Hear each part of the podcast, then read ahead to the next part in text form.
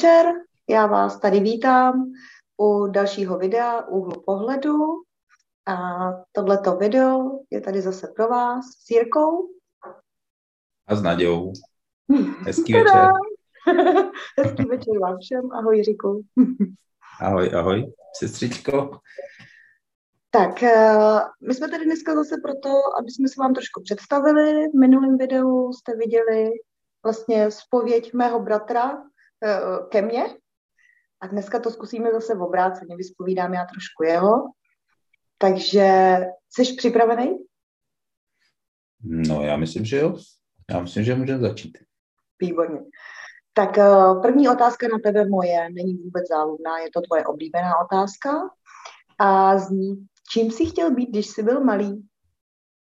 No zrovna nedávno jsem nad tím přemýšlel že jsem hrozně záviděl mýmu tatínkovi, jak jezdil s nákladákem, s autobusem.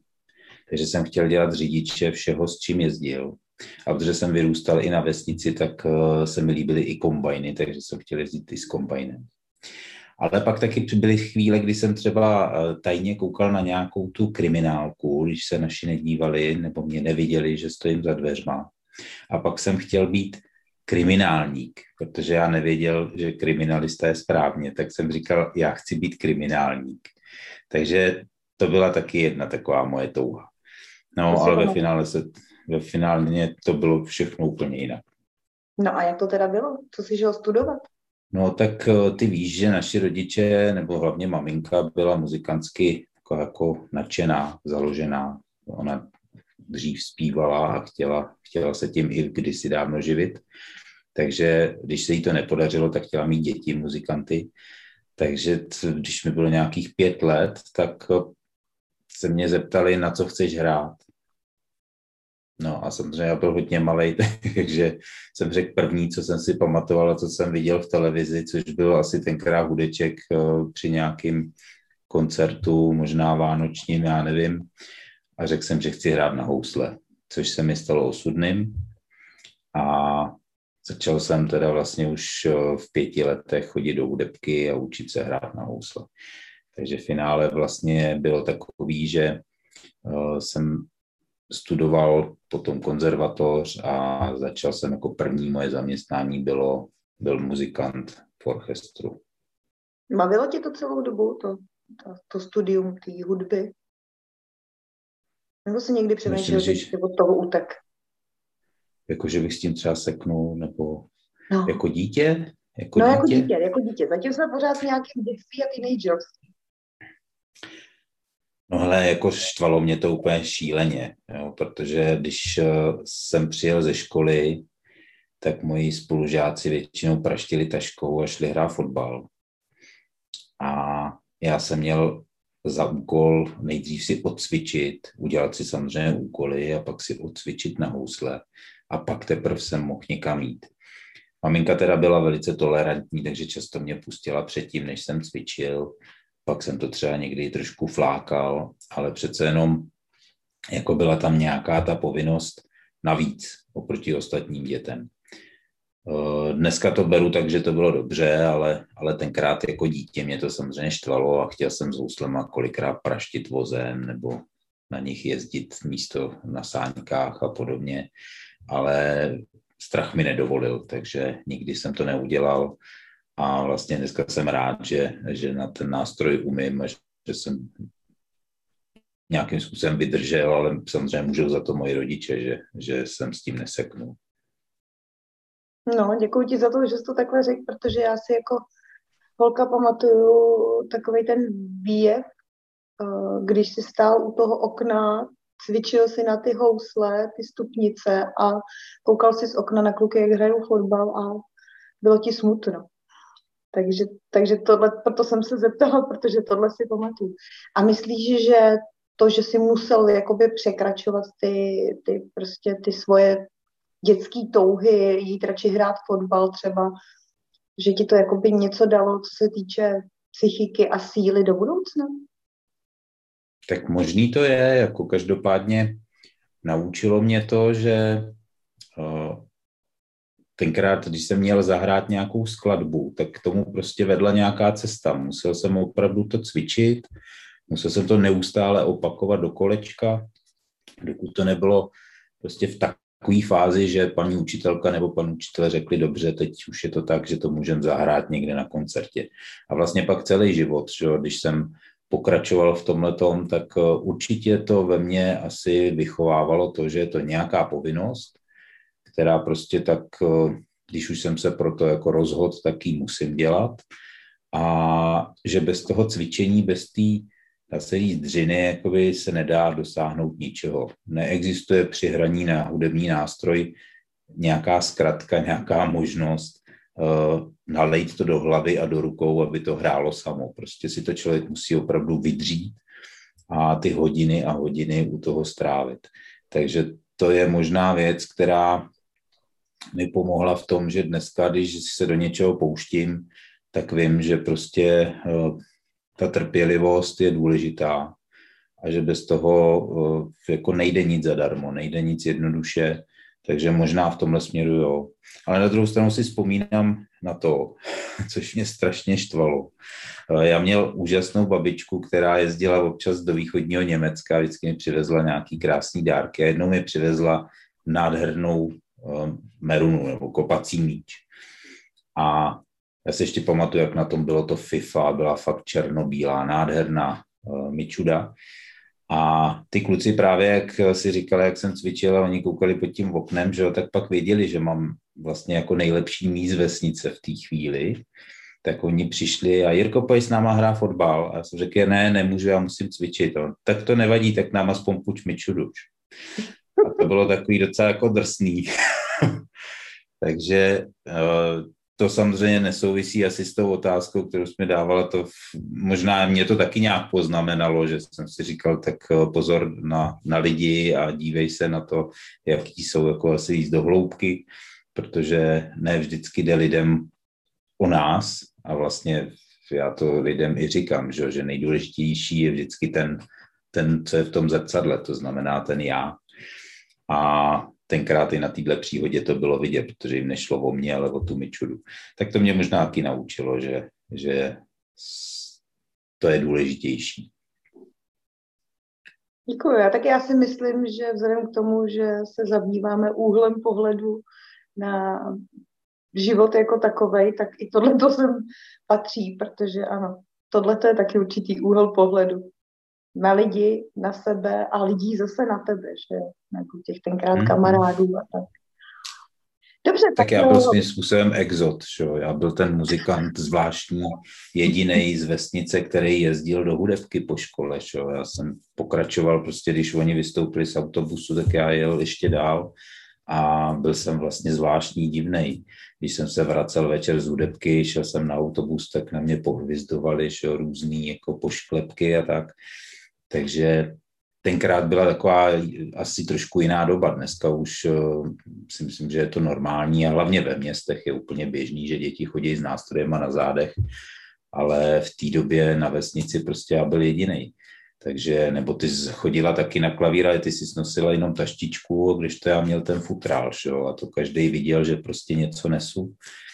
A často jsem zažil to, že se mi někdo třeba smál, ale, ale je pravda, že to mě nějak nepoznamenalo. Tak jasně, na vesnici bylo přirozenější, když přišli děti ze školy, že dostali motičku a museli jí pomoct babičce s řepou. Tak jako... Přesně tak, no, taky jsme to zažili. I to jsme zažili. tak jo, tak opustme dětství. Měli jsme krásné dětství, si myslím, že máme na co vzpomínat, ale teď v tuhle chvíli by mě zajímalo, jaký je tvoje současné povolání, čím se živíš. Teď momentálně moje hlavní povolání je řidič nákladního auta. Což Takže je povolání, který... No, vlastně jo.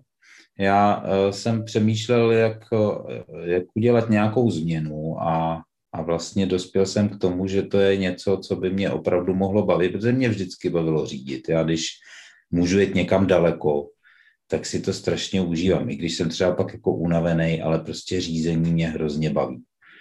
Takže uh, přišla taková prostě situace, kdy jsem přemýšlel, co jako dělat jinýho než muziku a nebo můj předešlej, předešlý podnikání, tak uh, se naskytla tahle věc, která vlastně i díky covidu musím říct, že uh, mě dala jakousi svobodu, jistotu a, a bylo to správné rozhodnutí ve správnou chvíli. Takže teď jsem řidič nákladního auta. Zároveň teda ještě dělám uh, vlastně investiční poradenství, i když přiznám se, že už se tomu opravdu věnuju velice málo a spíš radím sobě, svý ženě a těm nejbližším, protože na to už nemám ani moc čas, ani ani mě to už nenaplňuje tak jako dříve, protože jsem se vlastně zabýval finančním poradenstvím 15 let, investice byly jedna z těch jako nejzajímavějších oblastí. Eh, myslím si, že tomu poměrně i dost rozumím, ale už mě nenaplňuje to jakoby radit eh, jiným lidem, spíš mě baví radit sám sobě a, a nějakým způsobem řešit svoje prostě eh, peníze. No a muzikant jsem vlastně taky pořád, i když teď se tím teda neživím, a jsem vlastně rád, že už to můžu dělat jenom pro radost, ale devět let jsem byl ve Filharmonii normálně zaměstnaný a pak jsem, i když už jsem nebyl zaměstnaný, tak jsem pořád eh, chodil hrát na různý, my tomu říkali kšefty, kdy prostě jsem vypomáhal v různých orchestrech, i v tom, eh, kde jsem působil v Severočeské filharmonii a jezdil jsem i tady s pražskými orchestry do zahraničí, takže jsem si jakoby vybíral, co budu hrát, s kým budu hrát, což bylo příjemný. Teď už hmm. nehraju skoro vůbec, teď už hraju spíš jenom s dětma, jednou za čas, když eh, je přesvědčím, ukecám, že si se mnou zahrajou, tak si užívám to, že jako už jsou vlastně lepší než já a že si můžeme zahrát něco pořádného. Takže tak. No mimochodem to poslední video, který jste si natočili, bylo nádherný. Takže to tě musím i tady takhle jako na plném fóru pochválit. No a ty ale ještě se zabýváš něčím jiným určitě, že jo? No, tak to je ten můj plán B, že jo, o kterým uh, já teď mluvím tak hodně, že, že jsem ho nechtěl tady úplně zmiňovat. já myslím, že když se někdo podívá na můj Facebook nebo vůbec si zadá moje jméno na Google, tak okamžitě ví, co dělám. A je pravda, že už od nějakých, možná mi bylo 16, 17, když kdysi dávno přišel tady do Čech první multilevel, asi každý ví, takový ten největší, nejznámější, který tady byl s, byly to vlastně eko, ekologické prostředky na čištění, na praní a podobně, pak postupně měli i nějaký krémy a spreje a, a podobně, tak já nebyl plnoletý a mně se to tenkrát hrozně líbilo, ale nemohl jsem to dělat. Hm. A vlastně to bylo i v době, kdy jsem se nestudoval a měl jsem jiný starosti, ale ta myšlenka taková, jako to, to není špatný, škoda, že se do toho nemůžu pustit, že nemůžu být mezi těma prvníma tady, tak to tam byla. A já teda dneska třeba vím, že to byla uh, trošku, to byl ten uh, neznalý pohled na to, že jsem měl pocit, že, že na tom budou vydělávat jenom ty, co se s tím setkali jako první tady a že jako je škoda, že to nemůžu být já. Dneska vím, že to tak vůbec není, že se do toho člověk může pustit kdykoliv. Ale jak říkám, ta myšlenka tam byla. Takže po x letech, kdy jsem vlastně prošel, uh, prošel i nějakým tím podnikáním ve financích a tak, tak uh, jsem hledal nějaký způsob, to byl právě ten důvod, proč jsem, proč jsem potom změnil tu práci, protože při mém podnikání rozjíždět jiný podnikání jsem jednou zkusil a nefungovalo to. Bylo to prostě, člověk nemá kapacitu potom na to, aby se tomu opravdu věnoval, aby tomu dal ten potřebný čas.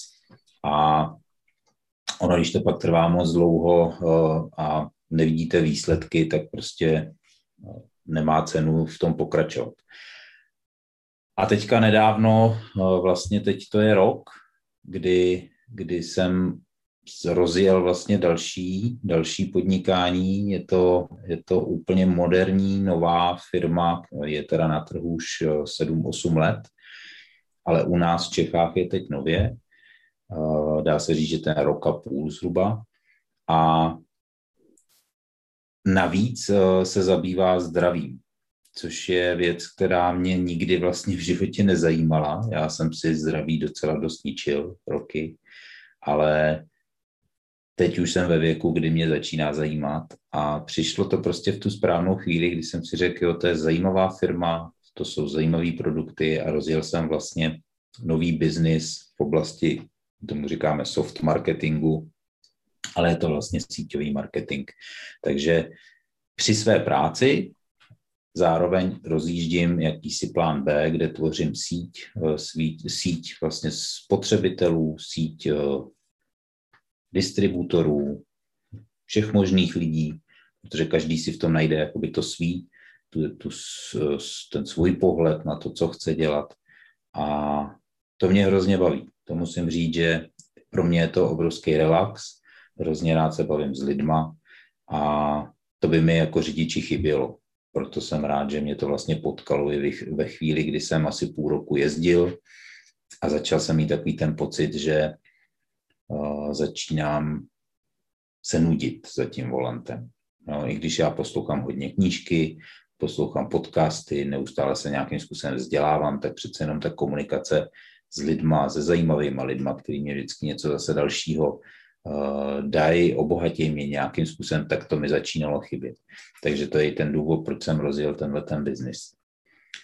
A teď nevím, jestli už jsem neřekl víc, než si chtěla slyšet, ale ne, neřekl. Ne. Toho chci slyšet hodně.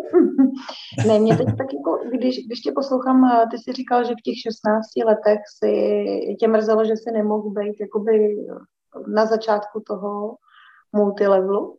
Teď teda vlastně říkáš, že tahle ta firma je na českém trhu zhruba někde rok a půl a ty si v ní rok. Vidíš tam někde teda nějakou tu výhodu toho, že jsi prakticky téměř na začátku, nebo si myslíš, že to o tom není? Tak eh, výhoda v tom určitě nějaká je, ale je to zase těžší, protože eh, když rozjíždíte něco, co lidé neznají, tak samozřejmě více narážíte na eh, námitky vzniklé právě tou neznalostí a neskušeností. Já musím říct, že skvělý je to, že ta naše společnost prakticky nemá žádné negativní recenze když, eh, když si ji googlím, nebo když já i jsem si ji googlil na začátku, hledal jsem ty informace, tak jsem prakticky nenašel nic špatného, což se o jiných firmách říct nedá. Takže v tomto máme jakoby jednodušší, eh, máme i skvělý systém, který je, eh, je opravdu jako pokrokový, proto nám to jde asi i rychle. A výhoda, jako výhoda v tom teď být je hlavně v tom, že já to nevidím jakoby v rámci té firmy, ale spíš v rámci konkurence, protože my máme fantastický systém, který nám opravdu pomáhá jako rychle růst. A samozřejmě jiné firmy ho dříve nebo později okopírují nebo vylepší, udělají něco podobného. A pak už to zase bude samozřejmě třeba v tomhle složitější. Takže pro mě jako je výhoda ta, že jsme na tom začátku teď, protože uh, máme něco nového, pokrokového a musím říct, že i kvalita výrobku je tak špičková, že se to velice dobře, uh, dobře uh, prezentuje a, a šíří. Ale na druhou stranu, když máte kvalitní produkt a kvalitní systém, tak do něj můžete nastoupit kdykoliv. A ta firma, o které jsem mluvil před 16 lety, tak eh, měla jeden z nejlepších vzdělávacích systémů vůbec na světě. A třeba i lidé, kteří tam ve finále nezůstali v té firmě, tak eh, na ní velice dobře vzpomínají, že jim hodně pomohla jako v, v seberozvoji.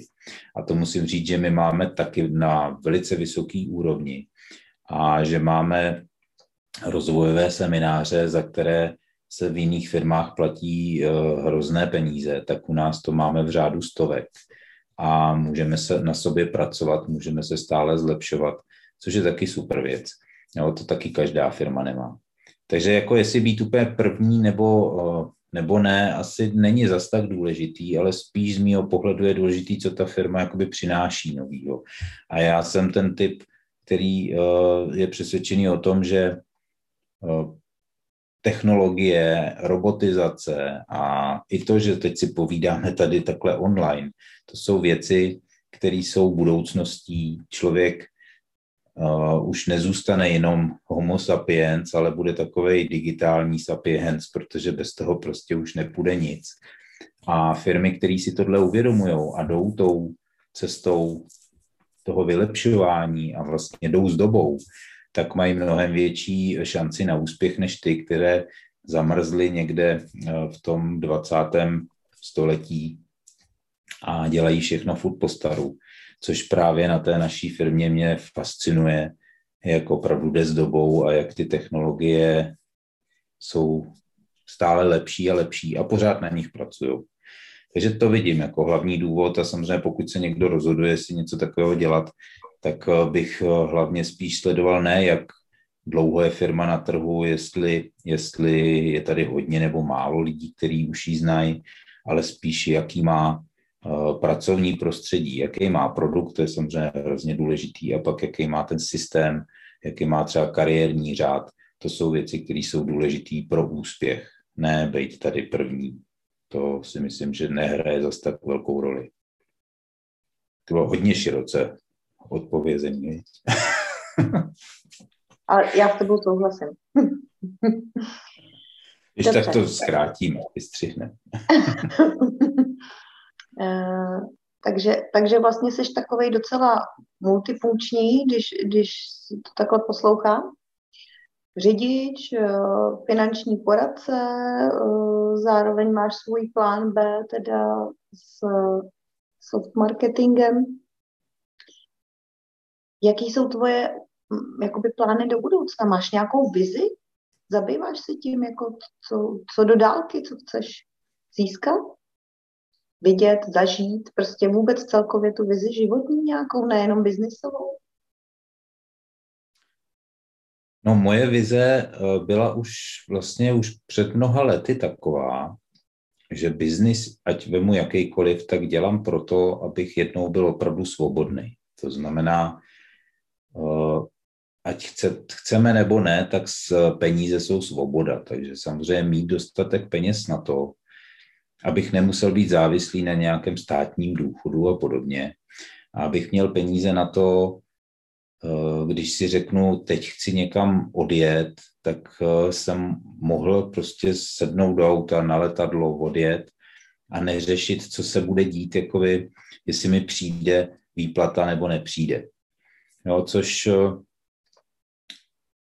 je vlastně eh, taková ta svoboda opravdu, jako kdy si můžete dělat, co chcete a ve finále já jak stárnu, tak už to nejsou ty sny, že bych jel ke, eh, ke Karibiku nebo já nevím, na Antarktidu a podobně, ale mně stačí, že pojedu na chalupu a tam prostě můžu být, kdy já chci a můžu tam odjet v úterý, ve středu, ve čtvrtek, můžu si jít na houby nebo si jít zahrát golf, cokoliv a prostě nemusím řešit to, že ráno musím vstát a jít do práce.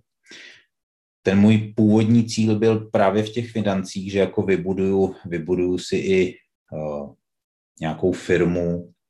Já jsem se pak jako osamostatnil, chtěl jsem vybudovat firmu, kde bych byl opravdu jako majitel firmy a dělal třeba pak dva, tři dny v týdnu. Ale za prvé se mi to nepovedlo a za druhý dneska vím, že eh, je to eh, hodně málo reálný. Znám hodně lidí, kteří mají poměrně veliké firmy a stejně nemají čas na to eh, věnovat se opravdu svým zájmům a koníčkům, protože eh, odjet na týden na 14 dní pryč eh, znamená, že máte prostě firmu najednou bez dohledu a vidím, že je to docela problém. Takže já jsem si nakonec uvědomil, že právě síťový marketing je ta cesta, kdy Eh, můžete být na chalupě nebo na pláži někde, to je jedno, a můžete zároveň přitom ale vydělávat. A mně se to už občas stává, že dělám něco jiného, většinou teda jsem v té své práci, ale vlastně vidím, že někdo z mého týmu uh, se baví s někým, ukáže mu produkty a vlastně ho zaregistruje do, naše, do naší sítě. A já samozřejmě mám z toho sice málo, ale mám z toho peníze, které vlastně nejsou už mým přičiněním. Samozřejmě na začátku jsem do toho musel hodně vložit a stále do toho vkládám, pořád samozřejmě je to práce a není to úplně jednoduchá práce, ale už přináší to, co jsem v žádném jiném zaměstnání nikdy nezažil. A to, že i bez toho, abych já musel osobně sedět s někým třeba na nějaké schůzce, tak uh, můžu získávat tímhle způsobem nové a nové klienty. Samozřejmě ten, kdo ho získá, má z toho v tu chvíli nejvíc, a já z toho mám jenom nějaké procento, nějaké drobky, ale mám je pořád, když ten jeho zákazník potom uh, vlastně si ty naše produkty kupuje. A to se mi na tom strašně líbí. Takže moje vize je ta, že samozřejmě ta síť se rozroste natolik, abych mohl přestat řídit ten nákladák a mohl opravdu kdykoliv, jakýkoliv den si sednout do auta a vyjet někam podle svých představ a ne tak, jak mi řekne zaměstnavatel, kam mám odvíst nějaký zboží, ale pojedu si prostě tam, kam chci já. A případně i tu práci, protože já si neumím představit, že bych nepracoval, že bych jako se jenom někde válel na pláži, ale tu práci můžu dělat právě online a to je úžasný, že můžu s těma lidma komunikovat, můžu si s nima povídat, můžu jim pomoct při tom jejich obchodu a nemusím přitom sedět s nima u toho klienta. Takže to je moje vize, prostě dosáhnout toho, abych eh, dělal jenom to a abych si to dělal podle svýho a měl tu svobodu. Takže jak se vidíš, eh, tak třeba za 20 let, jako jednou, dvěma větama, jak se vidíš? Jako stařeček v důchodovém věku. No nechci se vidět jako stařeček, chci se vidět jako šarmantní, šedivý muž, který jde po pláži s žádnýma špekama, ale, ale štíhlej a, a prostě uh, bude z něj zářit uh, ta svoboda. Usměvavej, pořád, pořád příjemný, milej. Rozhodně nechci být stařeček, který sedí u televize, kouká na ČT24 a nadává na politiku. To není moje vize. Moje vize je užívat si ten život a aby mi bylo jedno, co tam ty nahoře zrovna vytváře, jestli mě jako důchodci něco dají nebo nedají. To je, to je moje velká vize. A doufám, že za 20 let, nevím, teď ještě to asi nebudu úplně v důchodu za 20 let, ale já bych tam rád byl, jako co se financí týče, tak ve finančním důchodu bych tam rád byl, abych prostě nemusel, nemusel vyloženě intenzivně pracovat. Ale pracovat budu asi do, do smrti, si myslím, že není důvod, proč něco nedělat. Když ti bude práce tvým koníčkem? Přesně tak. Možná třeba ještě budu víc hrát ve finále na ty housle, protože na to budu mít víc času. Těžko říct. Bylo by to fajn. Je zajímavý, jak jsme uh, z jednoho genetického materiálu, z jednoho hnízda, náš úhel pohledu na život je přitom docela dost rozdílný, ale ten cíl uh, toho, jak se vidíme ve stáří, máme velmi podobný. Takže tak, jak jsme, jak jsme v dětství z jednoho vyšli, tak možná, že se zase ve stáří v tom samém potkáme. To je možný, to třeba budeme chodit po té pláži spolu. To by bylo hezký, jo, tak to by bylo moc pěkný. Uh, dobře, uh, tak samozřejmě, když člověk má nějakou vizi, má nějaký plány, něco už si vyzkoušel v životě, tak už uh, by měl právě i vědět, že k vizi se nedostane, nebo k té své spokojenosti se nedostane seděním, sezením na gauči a sledováním seriálu, ale musí na sobě samozřejmě pracovat. Uh, jaký jsou tvoje plány? Máš nějaký, nebo takhle, nemusíš nám tady samozřejmě říkat detaily, ale, ale máš nějaké jakoby konkrétní uh, kroky, o kterých si můžeš s náma sdělit, jakože podělit uh, prostě o tom, co, co plánuješ, jaký kroky děláš, aby ses dostal tam, kam chceš?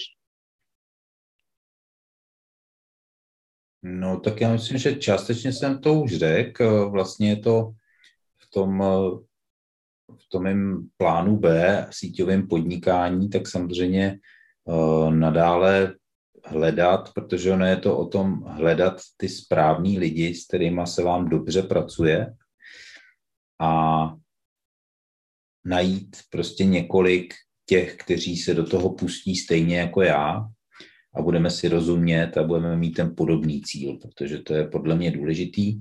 Takže ono je to vlastně jenom o tom, jakoby hledat, hledat, hledat. Já vždycky říkám, že nejlepší samozřejmě najít lidi lepší, než jsem já sám. Lidi, kteří jsou lepší jak v obchodě, tak i v komunikaci. A ty se musí prostě hledat, takže můj cíl eh, je furt stejný, už ten rok to dělám a budu to dělat pořád dál, budu hledat lidi, kteří jsou lepší než já v obchodě. A další věc, a další věc je samozřejmě sebevzdělávání. To, to já mám hrozně rád a to budu dělat taky asi pořád. Eh, já strašně rád poslouchám příběhy úspěšných lidí, takže já si neustále kupuju různé audioknihy, protože jak jezdím, tak je to pro mě nej, nejpříjemnější poslouchat to v této formě. Poslouchám právě ty rozhovory, podcasty s lidma, kteří jsou zajímaví. A samozřejmě i když pak máme vzdělávání naše od firmy, tak se toho účastním, abych se prostě furt někam posouval a naučil se tu práci dělat co nejlíp, protože je to klasický podnikání, kde uspěje jen ten, kdo je prostě profík, kdo dělá tu práci dobře. A to se musí člověk naučit. Ne, nepřijde to samo, nepřijde to ze dne na den, musíme se prostě neustále učit, eh, jak být lepší a lepší. Takže vlastně máš cíl, ale ta cesta, kterou jdeš, přestože jsou na ní překážky, může být uspokojivější než ten samotný výsledek? Může vlastně být cesta cílem? Ono to tak často asi i je, že člověk si něco naplánuje a pak samozřejmě ta cesta je to nejzábavnější na tom. Protože je dost možný, že ve chvíli, kdy se mi ten cíl jakýsi splní, takže najednou zjistím, že to není to, to ono a že budu hledat další. Protože je pravda, že já od chvíle, kdy jsem vlastně odešel z orchestru, tak jsem zjistil, že jsem ten člověk, který pořád potřebuje nějaký výzvy a potřebuje nějaký cíle a když je nemá, tak je právě nervní. A věřím tomu, že pokud se mi dosáh, povede dosáhnout tohle cíle, tak si určitě stanovím nějaký další, který dneska ještě vůbec netuším, že bych mohl vůbec chtít. Tak jo, já ti děkuji za upřímnost.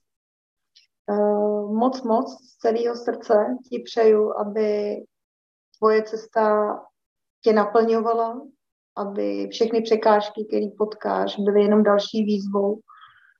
A chci se tě zeptat, jestli něco, co bys chtěl ještě nám tady všem takhle říct, eh, nějaký závěr, nějaký tvoje moto, nebo nějak, něco, něco, co bys chtěl lidem vzkázat? No vidíš, to, to jsem se nepřipravil, no. ale ale jo, asi, tak asi dám dohromady. Mír, jak se to tak říká s oblibou. světový mír. Nikomu přát, já přeju všem světový mír, ale to není to, o čem bych já chtěl mluvit. ne, to ne. Ale jo, napadá mě, napadá mě určitě jedna hrozně důležitá věc, která vlastně, s kterou já zápasím, když mluvím s lidmi, kteří na mě působí, že nemají vlastně sebevědomí nebo nebo mají strach z něčeho. Protože většina uh, neúspěchů klíčí ze strachu, že se do něčeho vůbec nepustíme. A asi, co bych mohl vzkázat vlastně všem, kteří se na tohle video dívají, tak ať prostě se nebojí udělat cokoliv, co je napadne, pokud je to v rámci zákona a v rámci dobrého plánu, tak eh, prostě zkusit cokoliv, protože jedině tak můžete zjistit, jestli to funguje nebo ne. Jedině tak zjistíte, kde jsou vaše vlastní hranice. A může vás to jedině posílit a posunout někam dál. Pokud eh, budete neustále čekat na ten správný okamžik, říkat si zítra, pozítří nebo až něco, Já to často slýchám u nás, až budu mít vyzkoušený všechny ty produkty a jestli fungují, tak pak teprve začnu někomu to ukazovat. To až většinou nikdy neskončí. Takže určitě pokud chcete změnit život, udělejte něco jinak. Začnete dělat věci, které normálně neděláte. Uh, buďte první tam, kde nikdo jiný není, protože tam není taková konkurence a můžete, můžete spíše, uh, spíše, i když to bude těžší, ale spíše úspět. Prostě rozhodněte se a jděte do toho. Já jsem takový úplně možná šílenec, protože já vždycky nejdřív se rozhodnu a pak se teprve dívám, pro co jsem se rozhodl. Ale mě to jednou takhle i motivovala, já si nespomenu, kdo to řekl, ale byl to taky velice úspěšný podnikatel. A ten právě přesně říkal, když vám klepe příležitost na dveře, tak ji puste dovnitř a pak se teprve ptejte, co vám přinesla protože když ji nepustíte, tak zaklepe na dveře někde jinde. A to si myslím, že je jako velice, velice pravdivý. A tím já se třeba řídím. Takže chcete podnikat, puste příležitost domů a pak se teprve seznamujte s tím, co vám přinesla. Krásný závěr. Děkuji. Takže Moc ti, bratře, děkuji za otevřenost, eh, že jsem s tebou mohla zase takhle sice, sice jenom online, ale strávit zase společnou chvilku, snad se brzy uvidíme osobně. A vám všem, pokud eh, se vám něco z toho, co tady jste slyšeli, líbilo, pokud vám to třeba přineslo něco pozitivního do vašeho života, anebo jste se prostě jenom pobavili, tak vám děkujeme za pozornost a určitě chystáme další videa, ale v těch už nebudeme sami dva, takže vám představíme zajímavý lidi, od kterých se zase můžete něco dozvědět. Takže krásný zbytek večera, mějte se všichni moc hezky. Já moc děkuji, sestřičko, za krásný rozhovor a vám všem, kteří jste nás sledovali, přeju krásný večer a krásný a úspěšný dny. Ahoj. Ahoj.